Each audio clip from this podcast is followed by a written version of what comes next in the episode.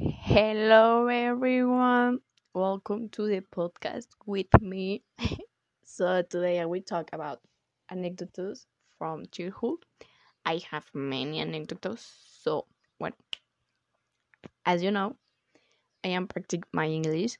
So, if I say a wrong word, you know why. so, let's begin.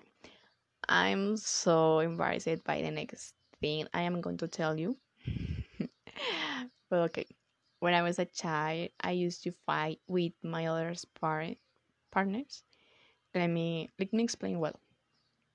I was in love with a boy, so I was very jealous when girls approached my boyfriend. So when that happened, I grabbed them with blows, tangles, scrap it, only with the girls.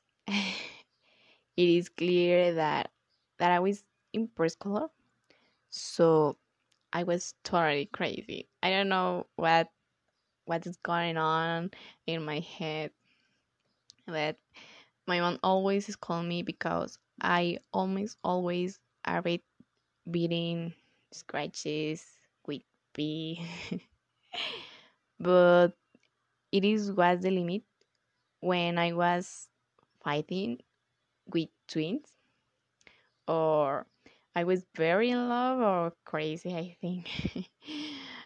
uh, my mom didn't know what to do because everything she told me literally entered on here and came out the other side.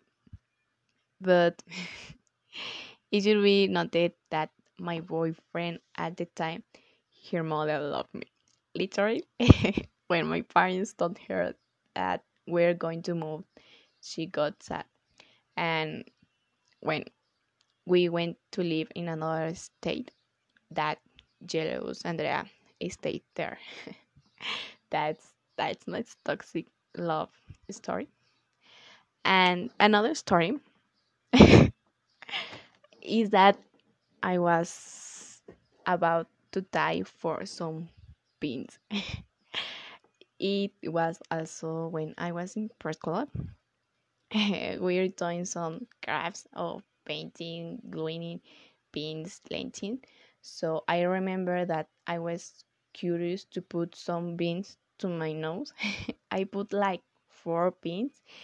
The teacher saw me and I imagined for her from Andrea, what are you doing?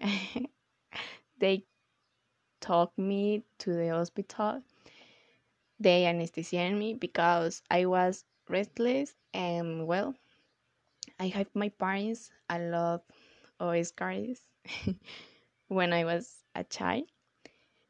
Uh, a child, I don't know what the word would be to describe myself, but when I moved, I was ready to come, and when I got to where I currently live, I changed a lot more.